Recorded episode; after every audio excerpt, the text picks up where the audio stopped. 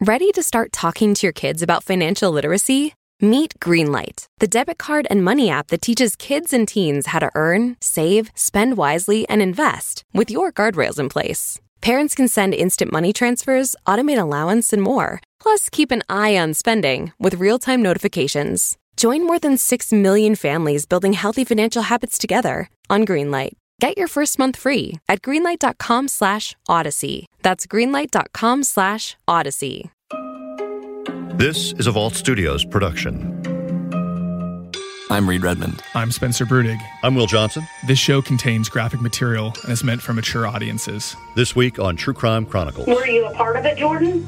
I, I didn't like push it off, but I moved the log with him. I pulled it out. But but a woman died. Why did you not tell Chris and I this? I freaked out. almost anyone involved in this case or who's been following it would say that we truly don't know the full story. And I don't know that we ever will. Labor Day, September 2019. Victoria Schafer, a wife and mother of four, heads out to a local park outside of Columbus, Ohio, to take some senior portraits of area high schoolers.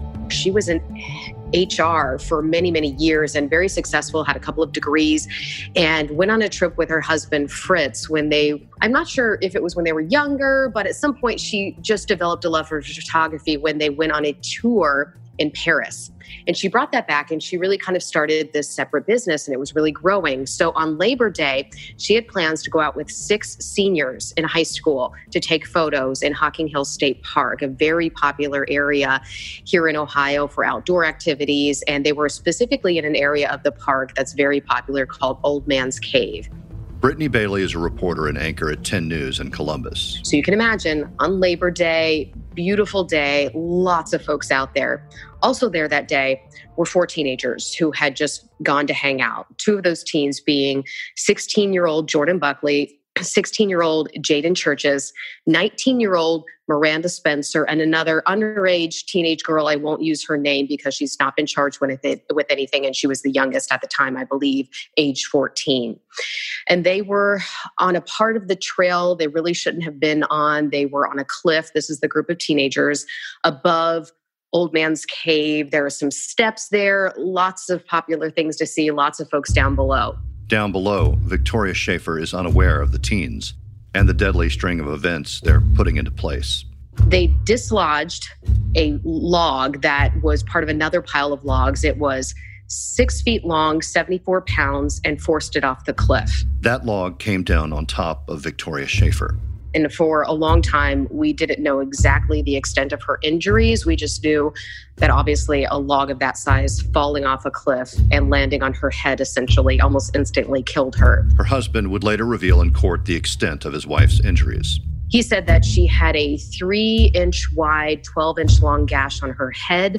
Her spine was broken in two places. Her chest cavity was crushed, and she had several broken ribs.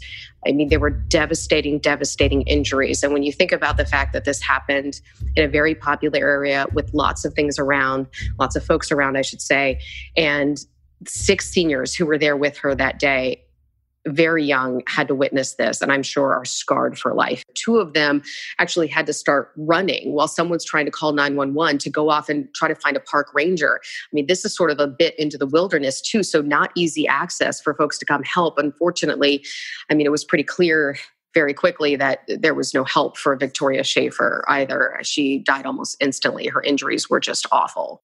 So when does the news? When, when does this hit the news? Was it that day? Then you heard about a woman dying, and and again maybe it was an accident, but no real understanding of exactly how this happened. Right. That's exactly what happened. So we were reporting it um, as a death at Hocking Hill State Park. A woman was killed, and you know it was what it was. I don't think it made many waves, unfortunately, um, because I think everyone just assumed it was a terrible accident. The Ohio Department of Natural Resources says a woman died in Hocking Hills State Park.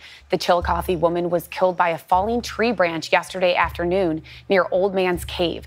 This is the third death near the park just this summer. Last month, a hiker fell off a cliff, and another person's body was discovered in a remote location at Conkle's Hollow State Nature Preserve in June. And unfortunately, folks, every now and then ha- have died there by slipping or falling. And so we just assumed it was another terrible accident. Even when we heard she had been killed by a falling log, of course, that was slightly more shocking. But I think everyone still assumed that it was a terrible, terrible accident. This log falls from a distance and I guess at the beginning of this story, I don't know if anyone knows, you said they dislodged this log. Was this on purpose, or is that sort of what becomes one of the big questions? It does become one of the very big questions. And frankly, to this day, it's still unanswered. Um, and that's why I use that terminology specifically because there were various reports of it being kicked, lifted up, shoved off, thrown, tossed. Investigators with the Sheriff's Office and the Ohio Department of Natural Resources start an investigation, searching for the location of where the log had been before falling, what could have caused it to suddenly come down. Went to find out where the log had come from, and they were able to track down that it had been part of this pile that was fairly secure because they could see where the earth had been um, pressed down because the log had been there prior to. They held all, the, all of these clues showing them exactly where this log had been prior and somehow made it several feet to the edge of the cliff and then over. And they very quickly determined that there was no way it could have been an accident. There have been three deaths this summer at Hocking Hill State Park, and now authorities say this most recent one may not have been an accident. They think a group of people could be responsible for the part of a tree that fell on a woman, killing her. She had been taking senior portraits of six high school students on Labor Day evening. ODNR says the log didn't fall by, quote, natural means, and it's now asking anyone who may have seen something to give them a call. And then I think everything changed, and we thought, oh my goodness, how could this be? And then it was a month, more than a month, waiting, and no one was coming forward. They were getting tons of tips, but none of them panning out. And I think lots of folks, and uh, some of the family members of Victoria Schafer later said this too, that there was a time where they felt they might never know who was responsible for doing this because with so many people there that day and then everyone scattering, and some people are from out of town some people are local some people aren't. I mean it was a holiday so people from all over were there. So i just think they're probably the investigators even thought that they weren't going to find out who did it. It would later come out much later that the four teenagers on the cliff above victoria schafer knew something terrible had happened that day the four teenagers who were there that day, they definitely had heard about what happened before they left the park. Uh, both of the boys testified to the fact that a man ran by them on the trail and, and had said what had happened, and it was terrible and awful. And they heard the sirens from the ambulances coming, etc. So they were aware that something terrible had happened. And testimony showed that when they got back into the vehicle driven by Miranda Spencer that day, they talked about it in the car and the girls were very upset. So all four teenagers in that vehicle reportedly knew what happened the day it happened. But if anyone knew about the four teenagers in the park that day, the ones who accidentally or purposefully managed to dislodge the log, they weren't talking until over a month later. There are accusations that there were Snapchats exchanged, various types of communication where it was talked about. They were told to stay quiet. They were going to stick to their stories and not say anything. And then it was the girlfriend of one of the boys who either told her mom or her mom somehow found out about a communication between her and one of the boys and learned about what had happened and that they could know something about it or be responsible. And that mother is the one who called Crime Stoppers. On October 10th, acting on that phone call, investigators go to Logan High School where both boys, Jaden Churchheus and Jordan Buckley, went to school together. Jordan Buckley was interviewed first, and he was by himself they had tried to get in touch with his parents, but couldn't, or they were on their way. Eventually, part of the interview, this was all recorded on technically a body camera, but set up in the room. The they were in a conference room and they moved to, I believe, the principal's office, some sort of school office there, and they called his mother on the phone. And during that interview at his high school, surrounded by a team of investigators, 16 year old Jordan Buckley points the finger at his friend Jaden. I didn't do anything. Like, I wasn't I just don't like snitching on people. Is the problem. This, this is the time. I know. This is not about snitching. Jaden kicked off a branch. Not a branch. It was a log. It was a big log, like probably this wide, this long, and he kicked it, and it rolled off to the cliff, and it made a loud bang. So we ran. And I hope Jaden, when you guys tell him that you have proof, that he takes full blame for it, because I I, I did not do it. and he knows I didn't do it. 16 year old Jaden is interviewed next. And Jaden Churchheus was there with his guardian, who's technically his grandmother. I'm told he sometimes calls her mom, sometimes grandma, but she, he has basically been raised by her. She was in the room with him the entire time. And like his friend, Jaden points the finger back at Jordan. He got kicked off the edge. Who kicked it? Jordan. Jordan kicked it? Yes. Jaden accused Jordan of doing it. Jordan accused Jaden of kicking it off. And, you know, Jordan went so far as to say, well, I touched it and I picked it up, but I didn't do it. I didn't know he was going to kick it. Jaden was much more tight lipped during his interview, but also said he had nothing to do with it. He didn't do it. He didn't touch it. It wasn't him. Yeah, I mean, you look at the video of these interviews, and, you know, you've got a, a room of investigators, maybe three, four, five, you know, adults sitting there with one high school kid, and you know, you know, you're struck by the fact that they can just point the finger at the other one and presumably not tell the full story. I think I think it was Jordan who said something like, "I don't know why I'm here." Um, I mean, they were sticking to their not saying anything stories for sure until they sort of kept getting more dragged out of them by the investigators. But again, it truly could have been only one of them you know, and they both admitted that they didn't want to tell it first because they didn't want to get in trouble. Following that interview, Jaden is taken into custody at the school. Meanwhile, Jordan, who left the interview for a doctor's appointment, agrees to meet up with investigators for a walkthrough of the crime scene at the park. He and his parents met back up at the park with investigators, did a walkthrough there, told them what had happened, and then he was arrested. Both Jaden and Jordan appear in court the next day, October 11th, as juveniles. And then the case sort of moved from there into adult court and back, and it took a up and down winding road from there. Recently, uh, there have been sentencings for both of these young men. Is that right? Yes, and th- this court case was quite interesting. So, of course, they were both 16 at the time of the crime. They started out in juvenile court, and then they it was later determined that that they would be tried as adults.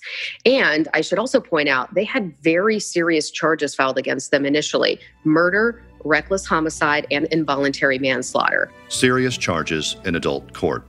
But after more hearings, more motions, and more filings, Jordan and Jaden are able to reach plea agreements. Plea agreements that, as we'll learn, would never have been possible without the acceptance and forgiveness of Victoria Schafer's family. And those plea agreements were essentially exactly the same in that they in order to for to have them plead guilty to involuntary manslaughter the other charges of murder and reckless homicide would be dropped and their cases would be moved back to juvenile court for sentencing. And that's a very important point here because their cases again were in adult court with very serious felony charges. So they would be serving time in adult prison. At that point they were 17 um, during these plea agreements and their final sentencing. So to call this a second chance is absolutely the case here because now they're serving three years in juvenile detention. And that was part of this plea agreement. So, as everyone involved says, they will get a second chance to live a better life because serving time in juvenile detention is nothing compared to going to adult prison, which, especially at such a young age, would be devastating um, as far as the impact that would have on them. And I, I say that not to all minimize the crime, but I say that because that is what really mattered to the family. And these plea agreements would never have happened without Victoria Schafer's families agreeing to this. In October, seven people spoke in court at the separate sentencing hearings for Jaden and Jordan, meaning they would have to testify twice about their loss and their anger and their pain. They included Victoria's husband Fritz, Victoria's father, her sister, and her oldest daughter, and three of the teenage girls who were there at the park on that awful Labor Day of 2019. And they were very, very powerful speeches. And they all talked about how they really hope that the boys do what they say, because the boys also have spoken in court briefly and will turn their lives around and be better people and realize that they have been given a true second chance, one that Victoria Schafer will never get, which the judge, by the way, pointed out. He had sort of a strong message for the boys. You know, you are here because of her because of what her family knows she would have wanted. She would not have wanted to see two other young lives ruined because of their terrible actions. So Victoria doesn't get that second chance that you're getting. Do you understand that? Yes, Your And do you understand it's the forgiveness of the family is the reason you're getting that second chance? Yes, Your Honor. Whatever I say today is not going to come close describing how painful this has been. My children are very compassionate, and Victoria was very compassionate. And we asked ourselves, what would mom do? What would Victoria want? And we all kind of came to the same conclusion that she would want to give these kids a chance. One of the most touching moments was when he talked about their last night together. Uh, they were in bed, and she, he said Victoria turned to him and said, "This is my favorite time of the day. Is ending up in your arms at night." And Fritz said he felt he knew in that moment he loved her more than he ever had. Um, and just, oh, the, there, there were tears in the courtroom for sure. You know, I'm struck by this family and the ability to forgive this crime. Again, not knowing the full story, uh, but knowing that these these two teenagers are responsible for the death of their mother, wife, uh, is just so painful, but they are able to speak quite eloquently about giving these two young men a, a second chance. I, I, was amazed by their speeches in court. They were powerful, they were touching, they were introspective, they were um, compassionate to the boys, and never. I just was absolutely struck by every single person who spoke. They are a wonderful family. It's very clear. You took away my daughter, who is a loving, talented, outstanding member of our family. She won't be singing me happy birthday anymore. She won't be calling me on Mother's Day. She won't be there when I draw my last breath. But the fact that they can speak so clearly about what she meant and what kind of a wonderful human being she was and how much they miss her, and still, in the same breath, give that forgiveness to the teenage boys was just remarkable. If you're listening to this as a parent, and maybe you've got some teenage boys, and everybody knows that teenage boys can do stupid things. If that's what this was, you know, I, I remember being young and going on hikes and hearing, you know, don't you don't kick rocks off, you know, a, a trail that might go down below. You listen to this, and I think those thoughts go through your mind as a parent, thinking about the dumb stuff that someone can do if that's what this was and consequences. And it just it's such a this is this this story is so layered in so many ways. That's one aspect of it that i think hits for people who who have heard about this. It does. And you know it's very complicated too because i don't think anyone thinks that they went out that day to kill someone. Uh, that was they were not on a mission to go find a log to push off a cliff and kill someone. Right. However they took very irresponsible actions. A lot of people point out that again because it was so busy, they likely heard voices. They they they saw people on the trails. They admitted the parking lot was packed. But again, their teenage boy minds may not have been thinking big picture. Even if they're answering these questions later, were they thinking about that at the time this happened? I mean, we'll never know the answer to that question. But a lot of people were upset about this because they feel the boys should have known that their actions could have led to dire consequences. Perhaps making the family's forgiveness even more incredible were some of the stories and accusations that came out during testimony in the year following Victoria Schafer's death it, a lot of people were frustrated by how long they kept quiet, the fact that they were accused of bragging about it in a certain sense. One of the things that Jaden is accused of saying, even in the car the day it happened as they were leaving, was, I caught a body at 16. Now, was he saying something completely outlandish and inappropriate because he was trying to impress the girls they were with? One can never know. But when we later heard about some of those comments, the bragging, the sending pictures back and forth, uh, talking about this and not telling, knowing full well at that point that a woman who had died that's what got people upset and of course you can't that has nothing to do with your court case i mean you either had you you did the crime or you didn't the other factors don't matter. But as far as perception of what happened i think that had a lot of people upset. They were not thinking that these boys were upstanding citizens so to speak.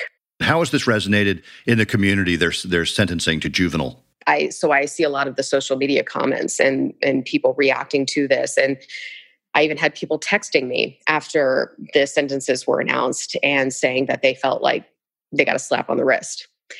And I, I certainly can see how people will feel that way. But I do think that when people dig a little bit further and they look into what was said in court, how the family felt about it and what led to this decision, they then understand it a bit more. I think once people hear that the family was supportive of this and that's really why this happened and likely would not have happened this way without the family supporting it, then I, I, think people understand it a bit more. But certainly there is a level of outrage, feeling like they really got off the hook here. For True Crime Chronicles, I'm Will Johnson here with Spencer Brudig and Reed Redmond. So, guys, what do you think? I mean, this case is a little different from uh, pretty much any of the other ones we've covered uh, on the show, but uh, you know, has some interesting themes of forgiveness and and a real tragedy that ends with forgiveness. I somewhat understand that you know you're out in wilderness, you're messing around with your friend. Um, if they were, you know, just just messing around. Uh, I mean, I grew up in kind of a rural area, and we would go out and we would, um, you know, uh, we didn't do that, but we would do stupid stuff and you know throw rocks uh, into water from high distances. But unfortunately, this had uh, very real and very tragic and very adult consequences, where uh, someone uh, was like really brutally killed because of you know them messing around, uh, and and then for the family to be so forgiving and to um, allow this plea deal to occur that you know doesn't really I mean, three years is still three years, but it's not you know adult prison. Uh, it's it's uh, pretty incredible they they were able to forgive in that way. You know, I, I, and we we talk about that in the in the episode a little bit, just the the bad decisions that we make as, as you know when we're young. And there are stories you know i've heard i've heard other stories about people you know hiking who got you know a rock came down because somebody kicked a rock and something terrible happens. And you know in this case I think the thing that sort of starts to get you thinking in another direction is is the bragging. And some of the alleged and reported conversations that were going on in the time period that they you know were not arrested you know before they were arrested and you know whether there was a certain amount of bravado about this horrible horrible thing you know that happened um, so i think you know you kind of start to feel a little differently about the whole situation. Right, that's a good point. I mean, it's it's like uh, it would be one thing if they made this decision and then they took responsibility and they felt horrible. But yeah, if if there was just that lack of remorse, yeah, it totally changes uh, your opinion of uh, of the entire situation. And Spencer, you brought up those plea agreements, but one of the interesting things with this case is that even with the plea agreements, we still don't know assuming only one of these boys pushed the log off the cliff, we still don't know which one did it, right, Will? Right. Uh, and we may and probably will never know, you know, and whether, you know, what the actual plan or idea was, as far as I know, has never come to light. You know, no one said this is exactly what happened. They've made a plea agreement, uh, again, with the acceptance and guidance and forgiveness of the family. But it is interesting that no one's, you know, sort of completely said this is you know this is this is what happened.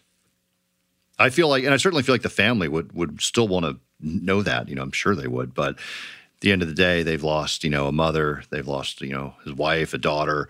Um, in a way that it's like these kind of things. You know, we cover a lot of crime stories where, yeah, most crime is pretty darn random. This one just feels so senseless. You know that, that you're out in the in, in, a park in nature enjoying the day and and celebrating celebrating you know these senior students and taking you know beautiful nature shots. It's just awful. Yeah i remember you know the day i got my senior portraits taken was such a, a fun memory for these kids to have have that turn into witnessing this brutal homicide. That's such a traumatic thing to have to go through as a high school student. Yeah and uh, one one note we do cover you know the plea agreement and that testimony and and the hearings, some of the hearings involved. But uh, you know, we mentioned there were four teenagers. One of the uh, girls involved uh, has been charged with obstruction, and then the fourth teenager, uh, as we mentioned, is is not named and does not face charges. All right. So, if anyone would like to talk more about this story or any of the stories we cover here on True Crime Chronicles, Spencer, where can they go? I'm going to keep this nice and short because you've all heard it before, but we have a really cool um, group of people on Facebook. The group is called Inside the Crime Vault. It's a fantastic place to discuss this case and others like it with like minded true crime fans. All right, for True Crime Chronicles, I'm Will Johnson along with Reed Redmond and Spencer Brudig. We'll be back next week with a new case and a new story.